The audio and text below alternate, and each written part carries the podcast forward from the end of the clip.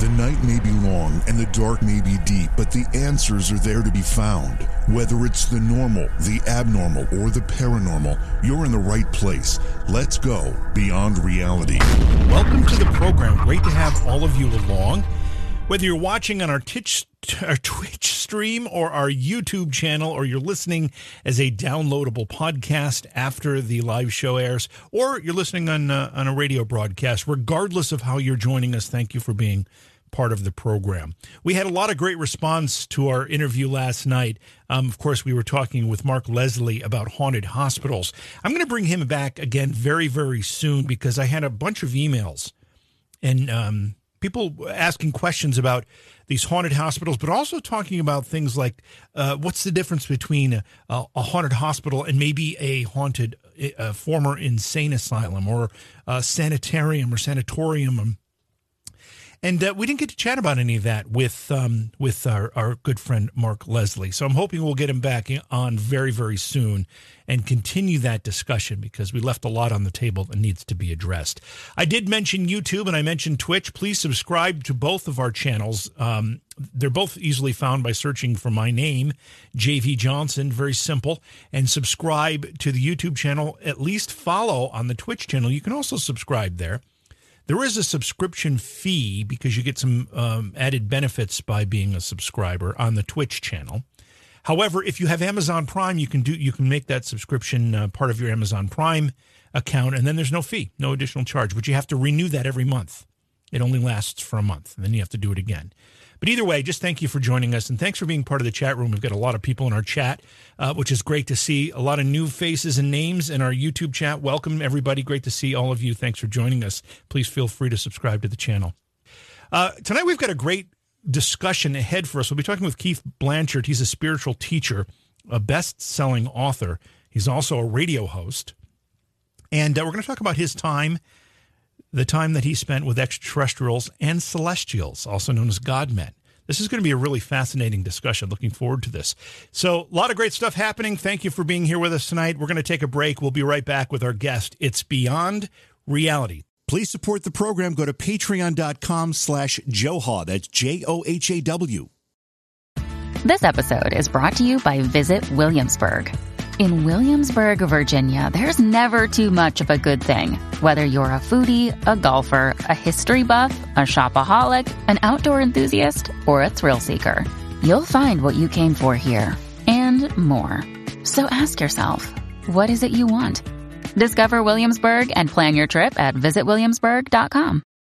Anyway, welcome back to the program. Again, I'm your host, JV Johnson. Thank you for joining us tonight. We're excited to have this conversation tonight. We've been working on it for a long time. I congratulate Slick Eddie for setting it up. Um, Keith Blanchard is a spiritual teacher, a best selling author, and a radio show host. We're going to be talking about time he spent with extraterrestrials and celestials. We're also going to talk about some of his uh, his works, his books, and his messages. Keith, welcome to Beyond Reality. It's really uh, an honor to have you with us tonight. Thank you, my friend, for having me on your powerful platform.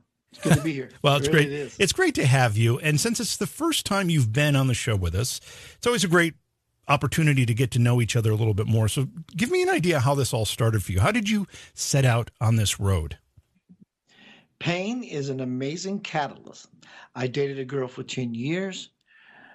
Uh, before I met this girl, 14, 15 years old, I wanted to be a Catholic priest met the girl. I'm a full time musician by trade. She was my sex. She was my shelter. She was my food, my transportation. When she decided to say, I'm done with you, I had nothing. And I went through a dark night of the soul for about two years. And I found myself on my knees, also my metaphorical knees, to supplement, uh, supplicate to the universe. I'm lost. Help me. But I had so much passion sincerity and humility and vulnerability in my way of asking. Though it took three weeks for this to manifest, it only took a matter of moments. One night I went to the casino, play music as I do. And when I came home, uh, I was just dog tired.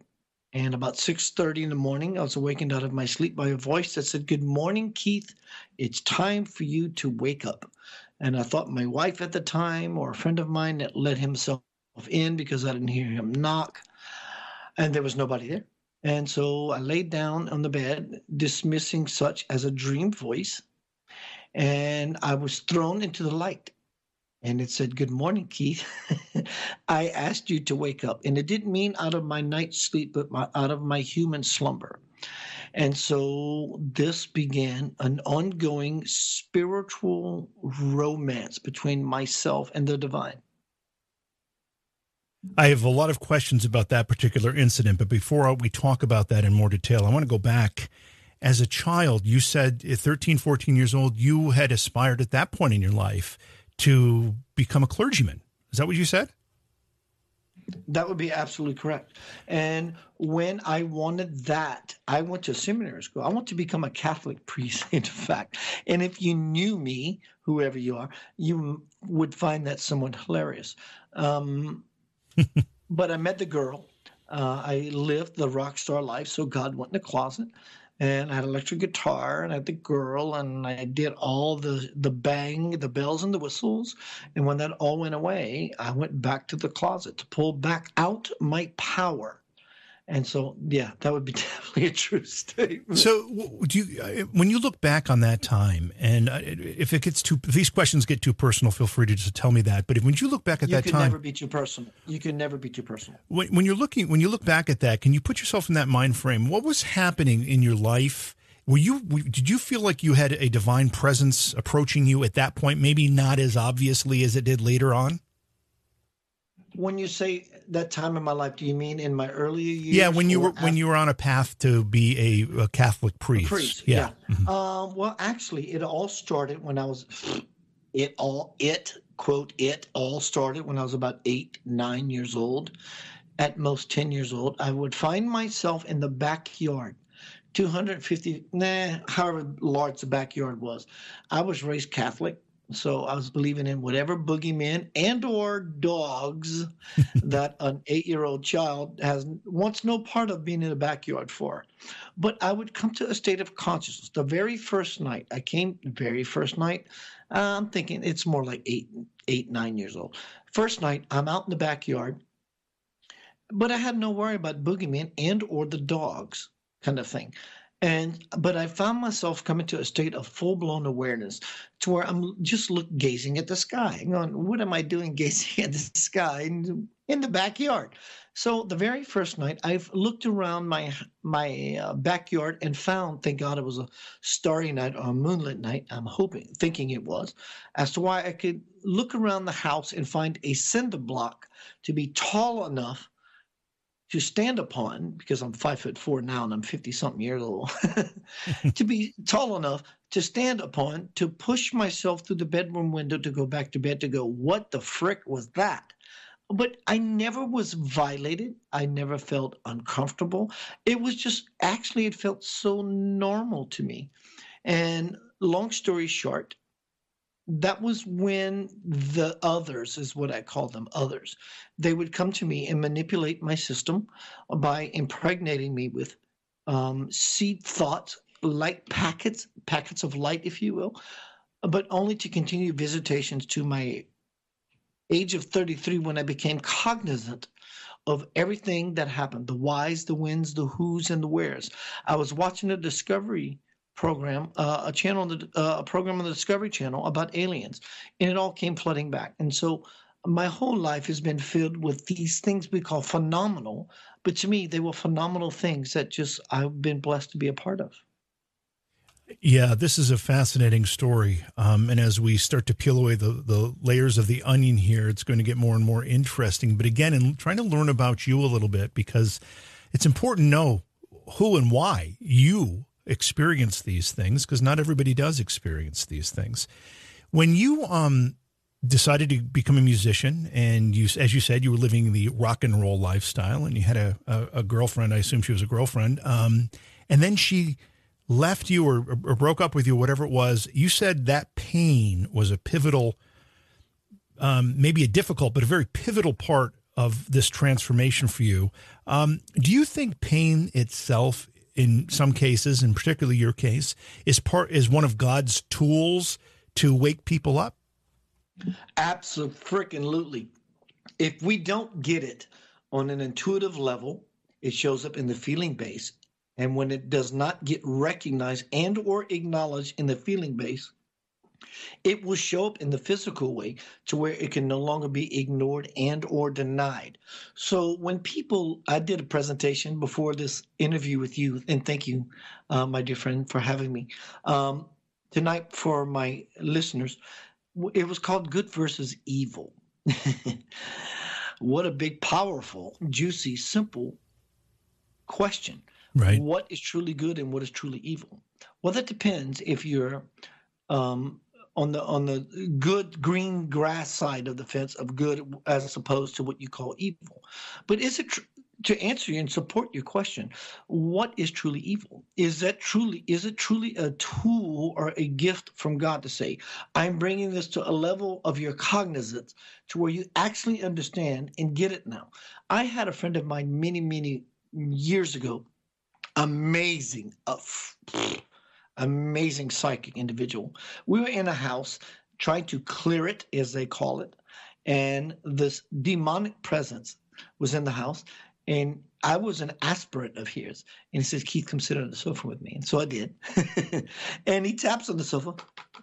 Hello, Mr. Mrs. Demon. Come sit with us. And he began to have a dialogue in front of me with this demonic force. And he says, most people don't understand who we are and or what we do. And he already knew but he was saying it out loud for me. Um, so no, keep, no hold on. Uh, sorry. I just want to make sure i understand. Was he were those the words of the demonic force? No this was the words of my friend. Okay. He said keith come sit on the couch with the demon and i and we're going to explain to you. Remember, I was raised Catholic. Sure. Not that that's bad. It's beautiful. Well, I was, I was too. Yeah. I was raised Catholic with the theology and the dogmatic stuff. But as I sat on the couch with my friend, who I believe in, as to why I followed him everywhere he went, like a little puppy dog getting bought in a window, wagging its tail, he began to converse with this demon. And the demon says, whether you know it or not, we are agents of the light. And he says, Keith, the demon just said to me, You're probably thinking, How so? I said, That's exactly what I'm thinking. And he said, Because if you don't motivate towards the light on your own accord, we are here to budge you into it. So that supports your question to me. That is, you know, what we look out and about and see as good and or evil, you know, it just becomes this simple play of divine consciousness because if God is omnipresent, then there's no place it is not except fear itself. And so when we take a perception pull back, in that pulling back of things, who is this being that is pulling back, that's seeing not only the evil, but yet the good? So, what is truly right? What is truly wrong? What is truly left? What is truly uh, love or this or that? Who or what is Yanava? Yanava is a name that I choose as my Sri name or surname okay. as a spiritual teacher. Ya is the heart, it's God, it's the will, it's the power, it's the fire, it's the passion. So if everyone would ascribe to the idea that God lives within all of us, as the Christ said, I am in my Father, my Father is in me, and I'm in you. Seek ye the kingdom of God within. Then there's there's there's nothing else. there's truly nothing else. All there is is the presence of the presence. But Yah would be God, the fire, the creator, because within of us all is that which creates worlds and universes. Ya would be the heart. So Na would be the mind, hopefully a clear one, one of clarity, right discernment, right choice. Right meaning not what is right or wrong, but right meaning that is that which is one of balance. Va would be the backbone, that which has the will to carry out the ya and the Na. Everyone is Yanava when we begin to quote, separate from the source of all creation, the Yah, then the Na and the Va is born. Most people think that the beginning is a beautiful thing. The beginning is the beginning of ignorance because beyond the beginning is the all, which is never ignorant. So Yanava is the sacred seed, primordial self of all sentient beings. And that's a name that you choose to use for yourself?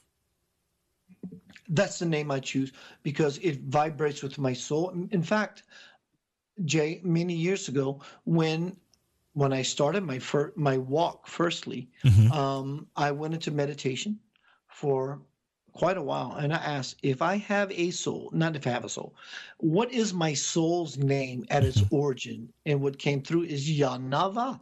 And if you if anyone chooses to say this, it Yanava, Yanava, Yanava. It just simply flows off of the tongue. Yeah. But when we look at the the the sound, the syllable of ah, Yah, Yahweh, Na, Va, Paramahansa Yogananda, Jesus Sananda, Krishna, Buddha.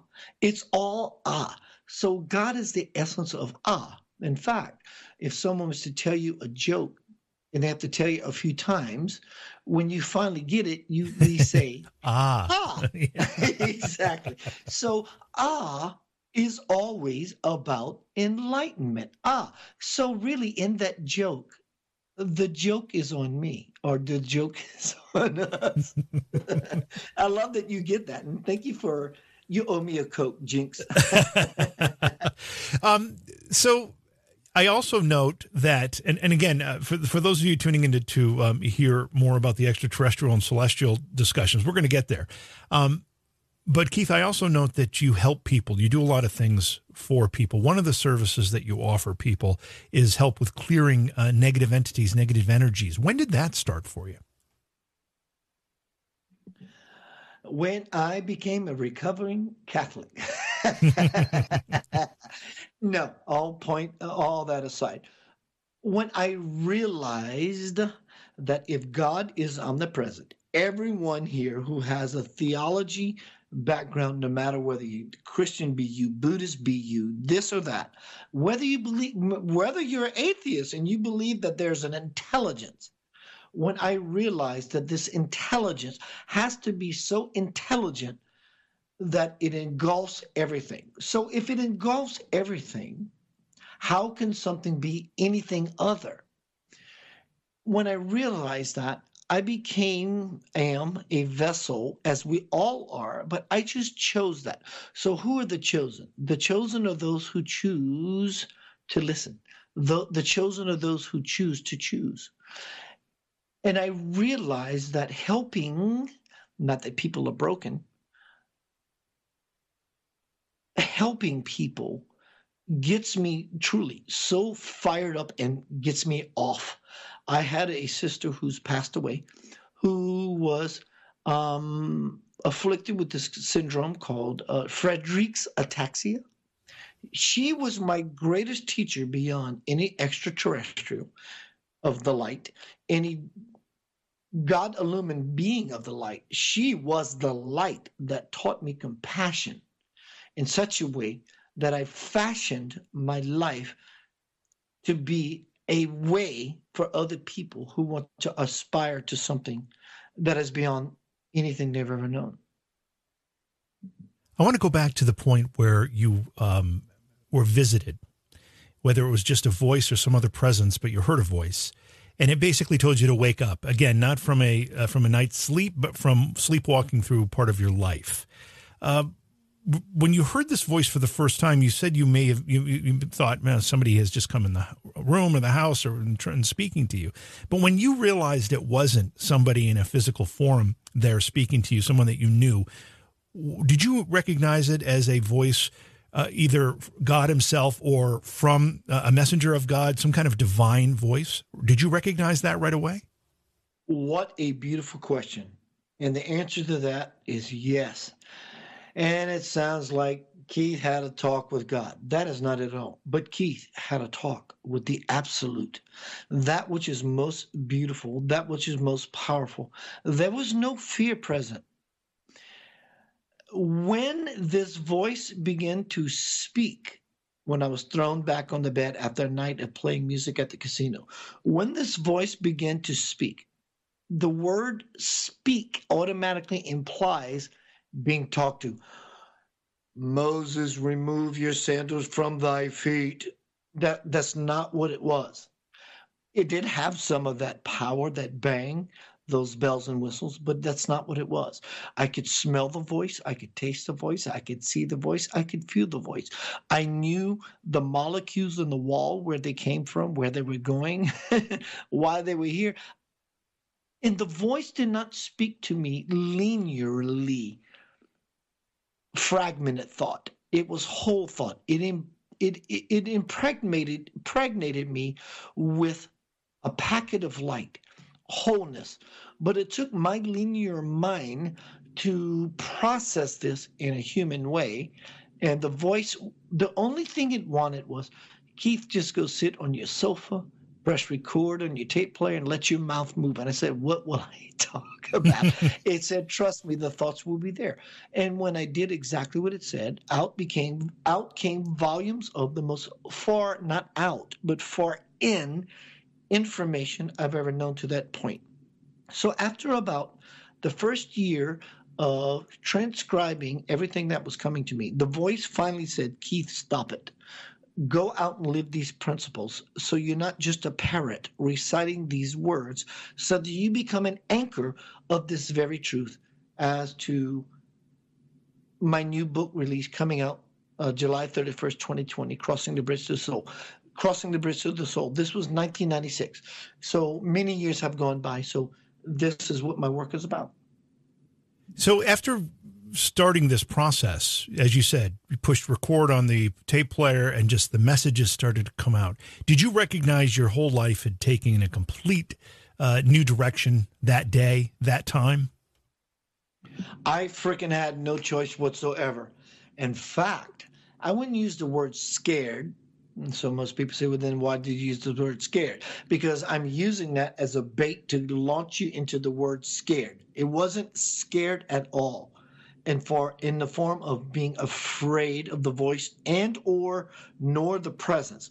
What I was afraid of was what I know is Keith Anthony Blanchard, Mr. Center of Light, is going to die. I didn't want no part of that. And so it took me a while, a process. I never, I, JV, I never really cared about what people thought of me. I've always cared about what people felt of me. It took me a while to understand what this all is, was, is, and will be. And I'm still growing into that because of my passion my sincerity, my hum- humility and vulnerability to see people through tough times, which are coming. They are coming. In fact, they are here. It's mostly horseshit, but they are here. And it's going to enfold itself to in a space of self-induced self-destruction implosion. So what we can do is to see ourselves as the observer that only just watches this movie. And in so doing, your life gets really groovy. So no matter how much any of us thinks that we are right, arrogant, we know the truth, when we fall into that sort of space, the power that's going to happen will be so powerful, you will find yourself full of a power that may be one of nonsense because there is no more time. The time is that there is no more time. And what you believe and hold steadfastly as the truth will either make you right if you're lucky or aloof if you're not.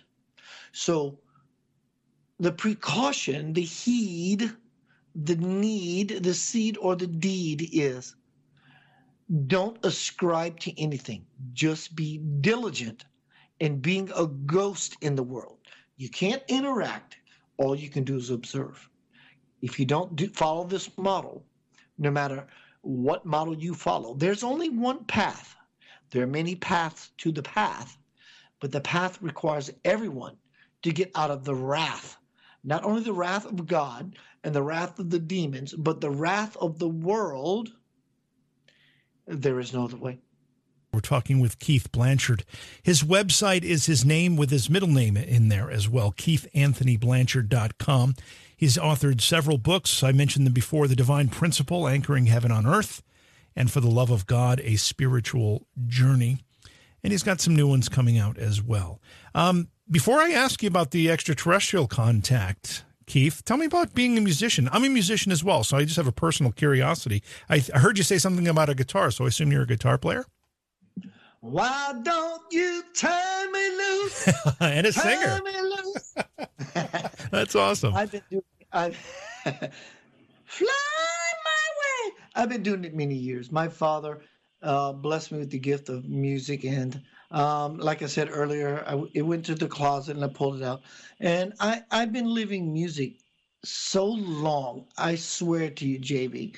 I swear to you, I never thought the day would come that I would actually say to myself, I'm watching the late response of your face to my knuckleheaded nonsense. I love it. but I never thought the day would come because, like I told you earlier, uh, in my relationship breakup, I want to be an aspiring musician. I did it. I I played with record producing bands from Epic and all this. I played with members of Starship and Savoy Brown and Survivor. And I'm dropping names because Keith Blanchard is cool. but I'd done all that, and I never thought the day would come since the lock, not lockdown, but lock in, lock in, that I would actually affirm to myself, I don't want to do this more anymore. And I will do it because music is always a part of my life. In fact, I had someone contact me. In fact, the last, last gig I did before lockdown contacted me again and say, You want to play Friday night? And I said, You know what? No, I don't. I I love it. Thank you for the beautiful opportunity, but I just don't. I just don't want to do it anymore.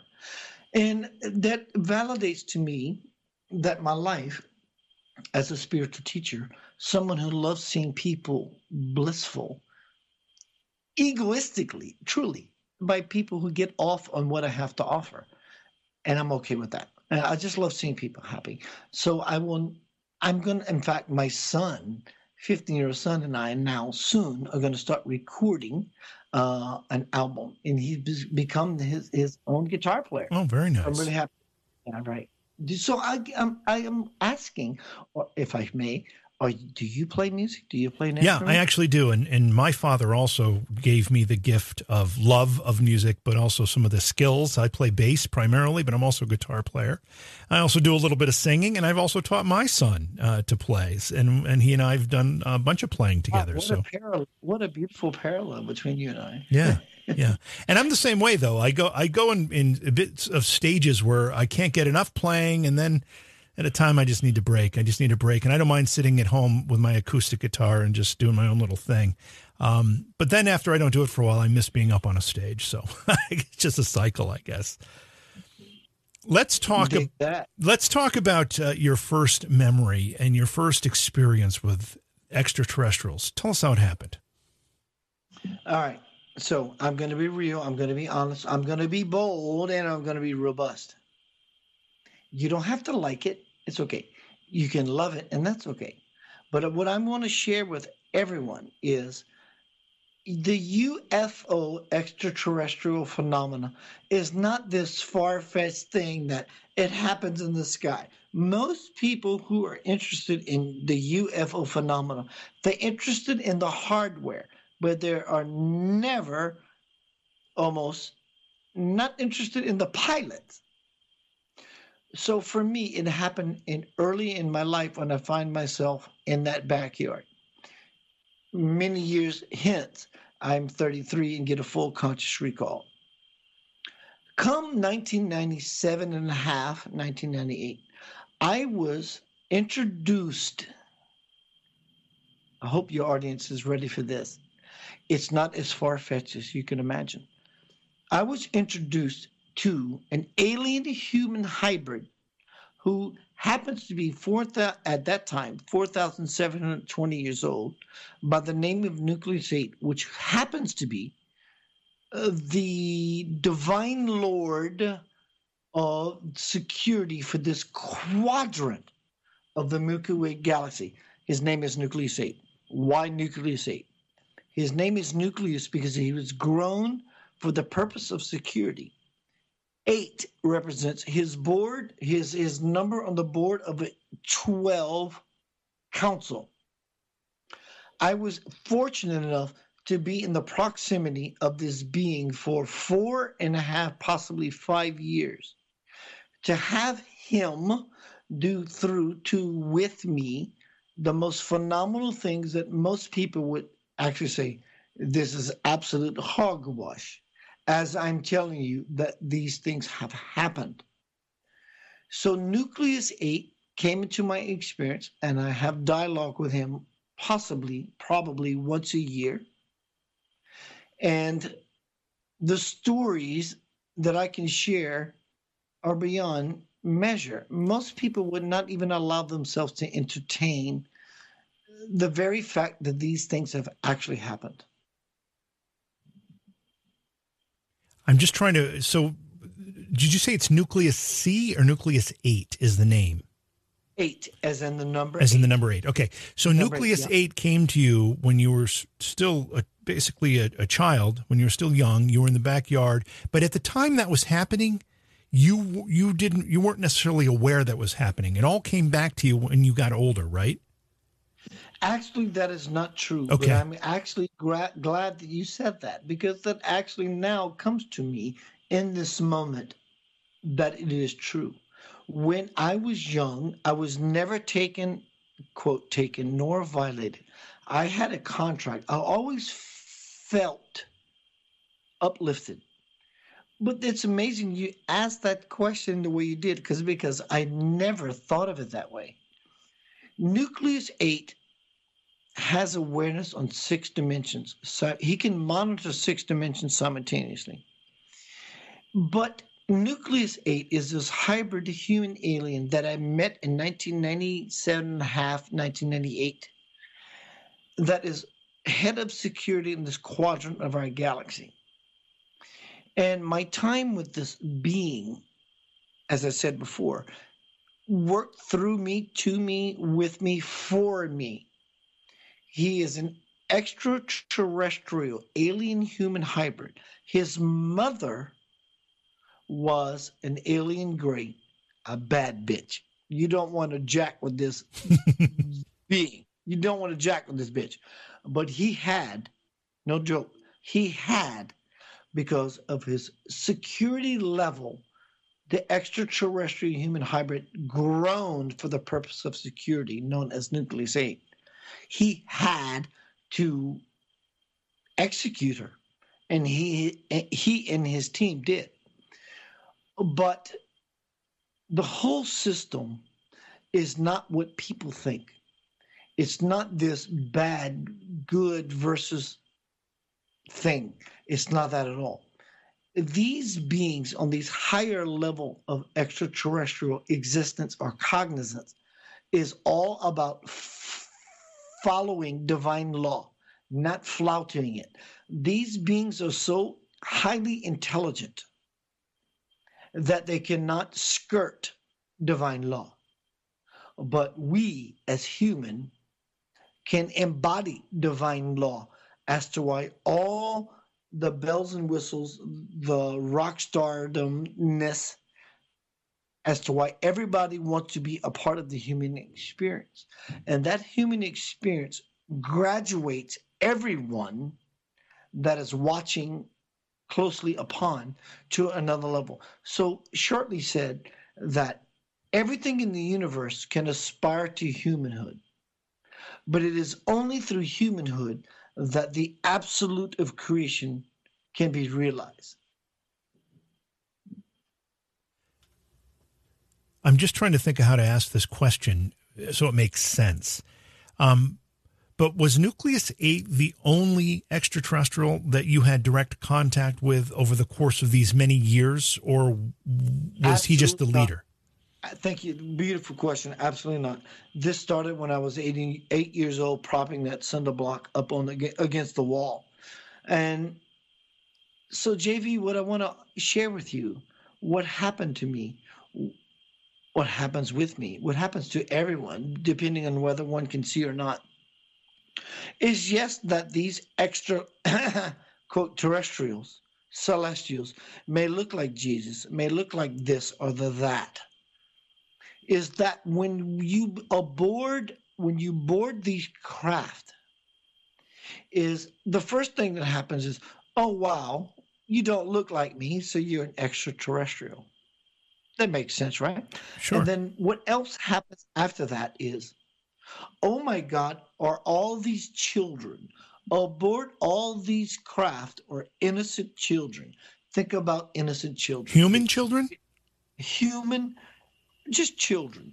Be it human or human, a human hybrid or extraterrestrial, extraterrestrial children, just children Okay. because there is a common denominator woven through all that. We're just children. You can call me an extraterrestrial, you can call me a human, it doesn't matter. There's a common denominator that happens, which is innocence, quality, wonderment, curiosity. And when you get into these craft, of course, the first thing is, you don't look like me, so I'm aboard a craft. Then what happens after that, when we get done with the ridiculousness of it all, is when we fall into the innocence of these children. Somehow, JV, these in, these children in their innocence is what sustains the entire craft, the entire mission, the entire purpose. And so, in that way, the physical appearance begins to fade. So uh, uh, were they only children? Is it only children above the craft? Another is Nucleus No. Eight a child? No, it's not only it's not only the children. Okay. There is enough, as we would call adults or the wisdoms above aboard the craft that hold things down as the ancestry that says this is the way we do things. But it's really all about the children. It's all about the freaking children because they have a an, an order, an innocence, a quality about them that makes anything that is everything worthwhile. Keith, Keith, why you? Uh, not everybody gets uh, chosen, I suppose, uh, to go aboard an alien craft and have a relationship with an interdimensional uh, extraterrestrial. Why you? Do you think? I will tell you exactly why me. Because I'm special. why am I special? Because I make myself so special that I choose to listen. But that is not only pigeonholed to me. That depends on the person that has the, the, the desire, the passion, the, the, the sincerity, the humility, and the vulnerability to make themselves chosen as well. The chosen is only those who choose to be chosen. And in such a way, for whatever reasons, many upon many lifetimes ago, I decided to come to this place to hang out with these quote others, be it the extraterrestrials or the celestials, the God realized men in my life. And now that I have quote both of those experiences, I understand the entire divine pie. It doesn't mean that I'm arrogant. It means I understand more of the divine pie than I've ever known. So in, that- in such a way, I become more noble. And in my nobility, in my gratitude, I want to share that with other people that life is not what you think it is. Life is the very breath that you breathe. Has every anyone ever stopped to think that every time I breathe in and out, that God and or extraterrestrials or celestials or life as in and of itself, the conscious moving river is moving through me. And when we actually begin to entertain that, oh my God, the river of life becomes something that we never thought possible. It's just it's really easy. It's more easy than it is hard. It really is. Was any of this done, or did it happen against your will, or did you ever feel like you were in any? never, never, never, never, never. It was never against your will. Never, never, never, never, ever, ever, ever. I don't doubt that it happens to other people against their will, but trust me, anyone when I tell you it's never against anyone's will, because someone who has have who has these things happen to them is because of their will or their lack of unconsciousness of their will to choose to be a said part of an experience. But as far as your question to me, I have never, I have never, ever been violated, ever. Not even, um, I don't know, I guess emotionally or intellectually? Never, never. never. So that you being, you saying that question, I will say that would be a yes. But as far as the quote, extraterrestrials and the celestials, never. But you asking that question honestly, I would say that would be true to a degree. True to a degree, meaning being raised Catholic, not blaming it on Catholicism, but the fact that I have an idea in my mind of what is not good that can possibly show up for me. And what would that look like as an entity? These beings have showed up early in my Catholic life, and I could not get away from them fast enough. In fact, I would wake up out of my sleep in cold sweats. That being said, now when they show up to me, I'm like, are you serious? are you serious? Are you absolutely serious? Are you going to jack with me? I turn myself into this ball of light. I will kiss them on their beautiful unconscious mouth and say, you don't want to jack with me. And the last thing they want to do is jack with me, and they venture to somewhere else as fast as they possibly can. So it's all true, but it's not true. So, what is the actual truth? And is the truth the truth or is the evil the truth? Well, the evil is the truth if it affects you because it becomes true for you. So, what I have learned, integrated, graduating into, is this possibility that all that exists is beauty. Nucleus 8 is an, an, an interdimensional extraterrestrial. But do these aliens that you've had, or I use these words, these, do these extraterrestrials that you have had a relationship with, um, do they have a home planet? Do they have a home galaxy? Do we know anything about their uh, their race and their origin, or are they children of the universe and they don't necessarily have a quote unquote home planet? Oh my God, what a delicious question. And you deserve a delicious answer. Many years ago, because of my participation as a child, hanging out in the backyard, not knowing why, I found myself aboard a craft. And aboard this craft, in my peripheral vision, was a guide, spirit guide, angelic being, whatever, whatever. So, but I didn't look at him directly, but it was there. And out of the door on the right, my guide says, Keith, meet whoever the name was, and I honestly don't remember. And it was a seven foot, uh, five foot, seven foot, uh, excuse me, five foot, seven inch being, and wearing these earth tones all about earth tone dreadlocks looked like the predator from the movie without the crab mouth without the violets but just this way of and this gown. And i felt the power. And suddenly the guide says keith meet enoch. Hmm. yes. Enoch enoch the biblical i was going to say as in the taken, yeah as in the book of yes, as, as in the book of and who is now the commander of that very craft. Oh, wow. So Keith meet the being that comes out of the door on the left, and they looked exactly the same. Ex- freaking exactly the same. But the, by the level of power that was present, and it was Enoch. And uh, the congratulatory congratulations award reward was you've been a good participant all of your life you get to meet the person, the man in charge. And it was Enoch. But when it comes to Nucleus 8, Nucleus 8 began to show up in my life as of 1997. And after about six months, he came to me. He, he, in fact, he called me on my phone and said, Keith, everyone in our group has an implant but you. I make them myself. They're smaller than your eye can see. Do you? Uh, there's only one left. Do you want it? I said, convince me, dude, that I want it. He said, I, we can help you if you're in trouble. We can find you if you're lost, and we can administer medicine if you're sick. And I said, sure. And he named a couple of drawbacks and said, what's the drawback? He says, your life is no longer private.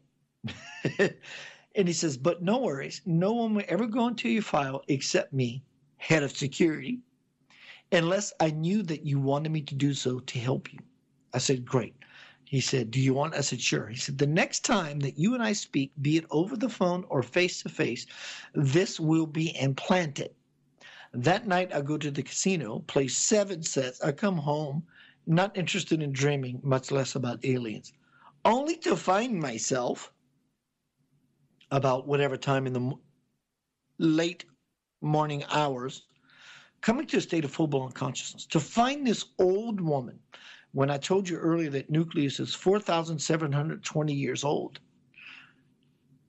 she has to be at least 7,000, 8,000 years old, the equivalent of what we call an 85 year old woman on Earth.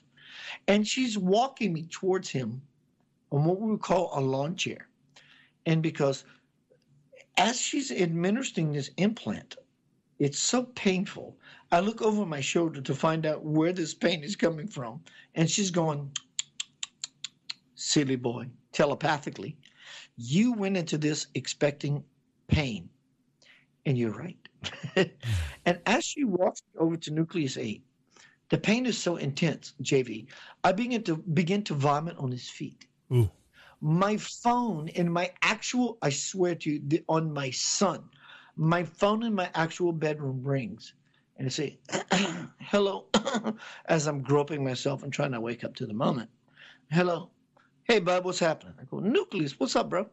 He goes, How was your night? I said, Fantastic. I just had a dream about you. He goes, No, you didn't dream. I said, Dude, I just had a dream about you. He goes, No, you didn't, Keith. I said, Are you sure about that? He says, The vomit all over my feet tells me so. so, and so this is only one of many experiences of five years that I was able to hang out with head of security for this quadrant of our galaxy the overriding eh, million dollar question here is why? Are they are these extraterrestrials particularly nucleus 8 are they developing this relationship with you so that you can be a messenger for them? Or are they just they just find somebody they like and they like hanging out with you? I think that's all true but i think it's all true for everyone. Um, i and to answer your question in my earlier life, I was truly, I, and not only did they impregnate me with seeds or packets of light for information for now, but they did come to me to manipulate my energetic system. So why me? Well, because because in fact, what makes me chosen is the fact that I'm just simply open. But that is true for everyone. It's true for everyone. So everyone has actual contact to God because it's God that moves within you that allows the very breath that moves in and out your body. In fact, God is the breath of life. God breathed life into man. So if God is life and God is everything and everywhere and omnipresent, that does not exclude the solar system, nor the galactic, nor the stellar, nor the cosmic. So this is a living, breathing reality. Uh, that exists in everyone. So it's simply just a wanting a passion, a sincerity, a humility, and a vulnerability to say, make me a channel of your peace. And in so doing, one becomes impregnated with understandings and life ideas and models of that which is the truth throughout everything. Are they here? Uh, first of all, how long have they been here? I'm assuming they were here before they contacted you for the first time. They they have been here. In fact, we are here because they have been here. We have we are the off. Uh, let's change that word. In we're the in spring to possibly let's say nine civilization, civilizations galactically, be it the Nordics, being the Pleiadians, be it the this and the that. But if you follow the Zecharia Sitchin story, then it all started started with the Anunnaki, the two brothers.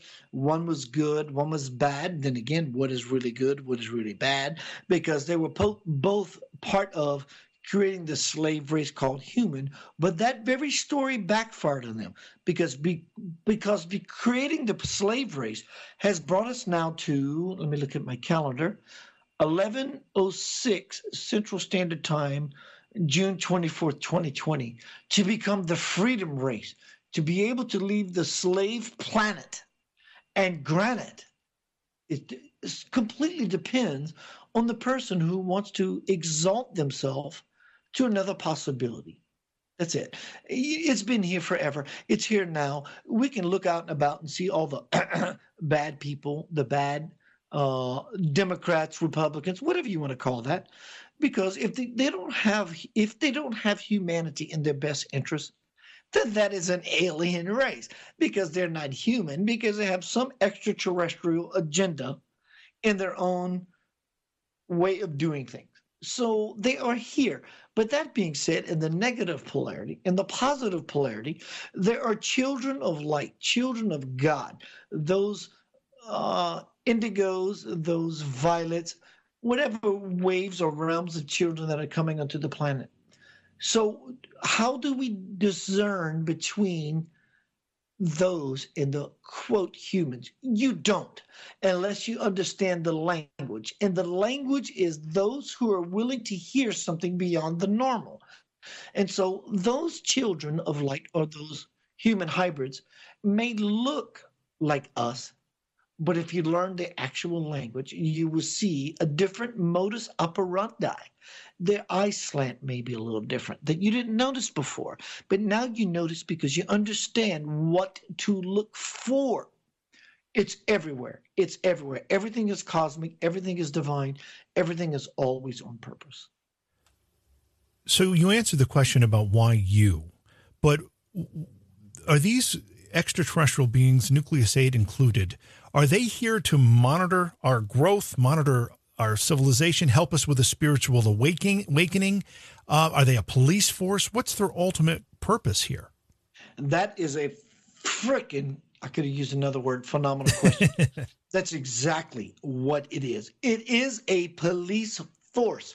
Nucleus, implying the center, he was grown. His mother was a bad bitch. She was a bad gray alien. His father was an Egyptian king, but he was petri dish, if you will, grown nucleus, the center of security. His name, eight, is implying that he's number eight on a board of 12. He was grown, and he and his team literally drives around the universe as galactic police, removing unwarranted fear. They literally cop this quadrant of our galaxy literally. They also help stars being born. All these different beautiful possibilities. So, yes, this is what these beings do. And you asked earlier, and I didn't answer, but they do, at least nucleus eight. He, the he, they live on another dimension, 27,000 freaking light years away. And upon this planetary station is just about every sentient being we see on this planet horses, cows, insects, this and that they all live on this planetary starship 27,000 light years away. And again, aboard this craft, this station, are children. But here's the magic. Here's the really cool thing. Here's the Nikola Tesla Einstein thing about free energy on this planetary station, they have the equivalent of what we would call, let's call them Buddhist monks. But on this planetary station, these quote said monks meditate into a core. And this core from these monks' meditation is what supplies power to the entire station. So it's basically free energy, just energy that turns within itself. So everything has its purpose. And, but throughout the galaxy, they look different. But in the local human life space, they look more like us bipedal, grays, six digits kind of thing, five digits kind of thing. but the further we get into dimensional bandwidth, further than what we know as our local space interdimensionally, but as well as outer dimensionally, things can get pretty uh, strange. are these are these uh, extraterrestrials immortal? Well, Nucleus 8 is four, back when I knew him, 4,720 years old. And this was 1997, do the math, 4,743, 44, 45 years old. And here's the thing about their technology their technology is such that, provided you don't get your head cut off in an accident, that if you're sickly in such a way that you go to the doctor, Dr. Love, they call me Dr. Love. but you go to the doctor and they can rejuvenate you half the time. Let's say you're 5,000 years old. Well, then you can they can rejuvenate you to be 2,500 more years without dying. And so you get sick and they can rejuvenate you half that time. After that, your body is spent and then you expire to another level of consciousness altogether. Mm-hmm. So when it comes to immortality, that which is truly immortal lives in all of us. And so, in fact, the extraterrestrials, as far as nucleus in his civilization is concerned, they call God, how else can it be called? They call it breath. they just call it breath. How can God not be breath? But also about the extraterrestrials or nucleuses civilization. The the feminine aspects of those extraterrestrials. I don't want to call them aliens. Those extraterrestrials. They call them depending on your their level of consciousness. They call them mothers. Why do they call them mothers? Because these, quote, extraterrestrial, highly evolved, intelligent beings called mothers, they have the capacity and the ability, the ability to grab you, literally grab you and pull you into their being and take you into another universe entirely. Um, we, we've been talking about the extraterrestrials. Uh, in the beginning of the discussion, uh, we had mentioned the word celestials as well. Are they one and the same, or are they, they separate entities? Now, that is a very juicy, delicious question. That would be true, but they are very different, but they're very alike. Extraterrestrials have bodies unless they don't celestials don't have bodies unless they choose. right, right. And so there is a level where the extraterrestrial becomes the celestial. Every being in the universe can aspire to humanhood, but it is only through humanhood that the absolute of the extraterrestrials and the celestials or creation in and of itself can ever be realized. That is the importance of being human. Every sentient creature that has its own cognizant thought or will to choose something on levels that we don't even understand are looking to the earth you me and the we as the rock stars we are the twisted sister and or brothers that is living the life that in only future future possibilities uh, that people can only hope to be. It's only through human. That is why we are so important to creation. And so when it comes to universal law these extra ultra terrestrials know that they cannot skirt or flout that law.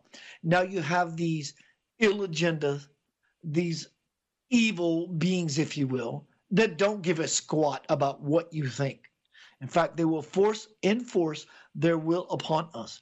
But the extra and ultra terrestrials can't, not only will they not ever do that, they can't, and what uh, makes them not ever able to do that is because they understand the law. And so all these beings are here to graduate as we graduate. Their civilization gleans from what we are able to exemplify. So they know not to stick their nose was it where it doesn't belong. But you could sweat bet your sweet biffy that if a nuclear warhead was ever fired off, they have full allegiance and full compliance and full support to shut it down. They can it just they it can just they can just shut it down. They've been doing that. The, in, in time you you go look on YouTube and find uh, UFO phenomena over um, nuclear sites. That's right. That's when right. a missile is launched, be yeah, they just fly upon it and just shut it down just like that. It's never going to happen. So this is not a violation of free will because they cannot do that. They have the power and the authority to buck the current of anything that would be the, the, the, the demise of the mother, the Gaia, the earth. Now, when it comes to human choice, that is truly human choice. Simply, truly. So uh, uh, you kind of answered this uh, with with talking about the uh, the military bases having sightings of these of these craft, but my question was going to be we have a lot of different reports of UFO sightings or alien craft sightings coming from all sorts of people all around the world. Are they seeing nucleus eight crafts or people, or uh, is it one and the same phenomena? That's a that's a phenomenal question. I'm really enjoying my time with you, sir. Thank you, because you're asking questions um, that are truly requiring a response of deeper thinking. So thank you. Um, so if nucle- I would say that's a yes and a no. So if Nucleus 8 is head of security in this quadrant of our galaxy, he literally has a finger in every pie. So that being said, under the umbrella quote of Nucleus 8 being the lord of security in this quadrant of our galaxy, that would be true. But everyone has free will and expression. But these beings that are coming to Earth, Nucleus 8 told me in 1998, he goes, Keith, tomorrow, uh, you're going to see on the media that there was a Star Wars program blast.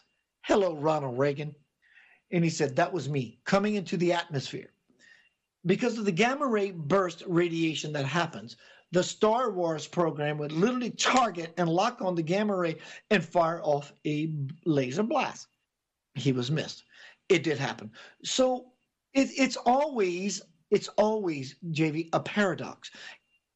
It is true, but it's not true. So what happens beyond the true and the not true is the one that chooses to pull back and see something as all possibility. So nucleus eight is the head of secured in this quadrant of our galaxy.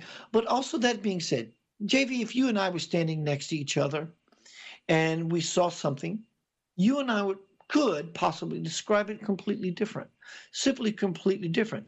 So, what makes it? What makes it the truth? You make it true for you. Right. I make it true for me. So the truth becomes, what is that that is called the JV Keith Anthony Blanchard sandwich. so we see it as this beautiful possibility of something beyond JV or Keith is actually experiencing at that time. We've had a lot of questions scrolling through chat. Uh, I don't get to uh, catch them all, sadly, but um, some are asking about the appearance of the craft themselves. What do they look like? And I know even in the beginning of the discussion, you said sometimes we focus too much on the on the gadgets and not so much on the pilot. Um, but you know, we've had a lot of reports of cylindrical craft. We've had military videos that have uh, been released showing cylindrical type craft that are that we can't explain. Uh, do, can you describe the craft for us? And is that phenomena uh, what we're witnessing here? Are we witnessing? I, I, fantastic. I would say that, uh, dude. I absolutely love your question. That is true. But how true, again, how true is it? Is it that we see such phenomena to look cylindrical or cigar shaped like, which is noted towards the draconians or reptilians, or the this or the that? I get it. So, what is actually true? Well, maybe those who love you on levels you don't understand telepathically are truly appearing to you in a way that you understand it. That would be true. But if you look on YouTube and look up UFO phenomena, Temple of the Mount, and you will see this orb of light come down. You don't see a spaceship, you see this freaking glowing orb pulsing and vibrating above the Temple of the Mount. In fact, one of the most famous angles is some friends of mine from Southaven, Mississippi, which is 12 miles away from me, who actually recorded that video. So from the Temple of the Mount, you see this celestial, this is not extraterrestrial, though it came from an extraterrestrial craft. But this thing is not a craft. This thing is alive. It is truly alive. So what do you see? So what you see is this glowing orb of a conscious sentient being. So with these celestial slash extraterrestrials, there is a symbiotic relationship. Many of these quote extraterrestrial craft are being moved about by this conscious sentient life force. So these craft can definitely harness an appearance as they are. In other words, if you build a car, if you have a car, it looks like your Toyota. That's exactly what it looks like. but if you remove yourself from the fact that you're driving a Toyota, you simply begin to see yourself as driving a vehicle or a conveyance. And that in and of itself helps you to elevate yourself beyond looking at the Toyota. It helps you look at the Yoda. you, you, begin to see another language entirely. Well, Keith, it sounds like semantics. Good. I got you some I got your attention using semantics. But in such a way, it can look exactly like what you see, but simply the question becomes are we seeing correctly? Or is it simply appearing as something that validates me?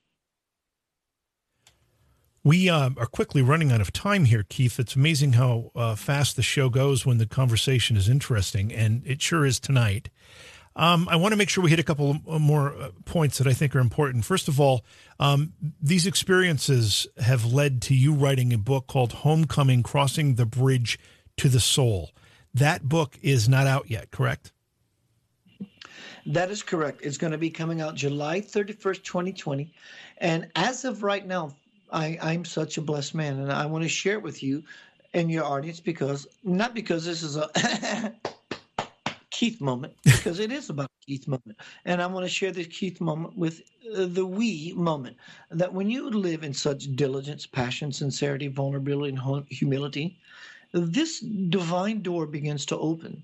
And this is my first publication with worldwide distribution and publishing. And right now, in the entire directory of Amazon, in the genre of ancient controversial knowledge, Homecoming Crossing the Bridge is number 13. This is a powerful window for me to do that which I love and what I love is empowering people so that they never need anything and or anyone other ever again. So this is actually coming out very soon. And you have um, other books, which I've mentioned. Uh, are they about the same experience, the divine principle for the love of God, or are they something different?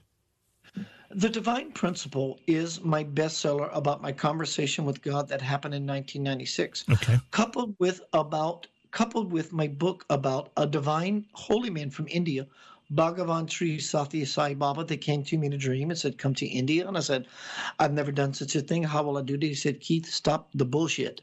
I got it covered. Two weeks later, I get a phone call from a lady I've never met. Hi, Keith. My name is Debbie Jabbour. Hi, Debbie. I heard you want to go to India to see Holy Man. I said, Yes, ma'am. She goes, Keith, I'm a flight attendant. I got some companion passes that are about to expire. Please take a first class round trip ticket to go see your Holy Man. So I recorded that entire experience. So, Homecoming, Crossing the Bridge to the Soul, is my bestseller and this second book, For the Love of God, A Spiritual Journey, married, because it shows the unfoldment process of what happened to me and how it went along now to the 30 year process of homecoming crossing the bridge to the soul as i find myself as a spiritual aspirant walking truly jv into the garden of all that is most beautiful beyond measure most people don't understand. We we understand beautiful. In fact, when we see something beautiful, we didn't know it's beautiful until we say, "Oh my God, that's beautiful." Well, there's something actually beautiful beyond all that. It comes in those little increments, those little snippets that says, "Oh my God, that's beautiful." But when we fall into the conscious moving life stream, we get to dwell in that place which is infinitely beautiful. This is what that book is about. We have um, just a couple of minutes left, and you, you've, I think, kind of answered this question throughout all of your answers tonight. But if you had to boil it down, your relationship with Nucleus 8 and these extraterrestrials and celestials, you've been basically taught things, you've been given messages to relay to the rest of humanity. So, what would you say, in a nutshell, uh, is the message for humanity? Thank you for the opportunity.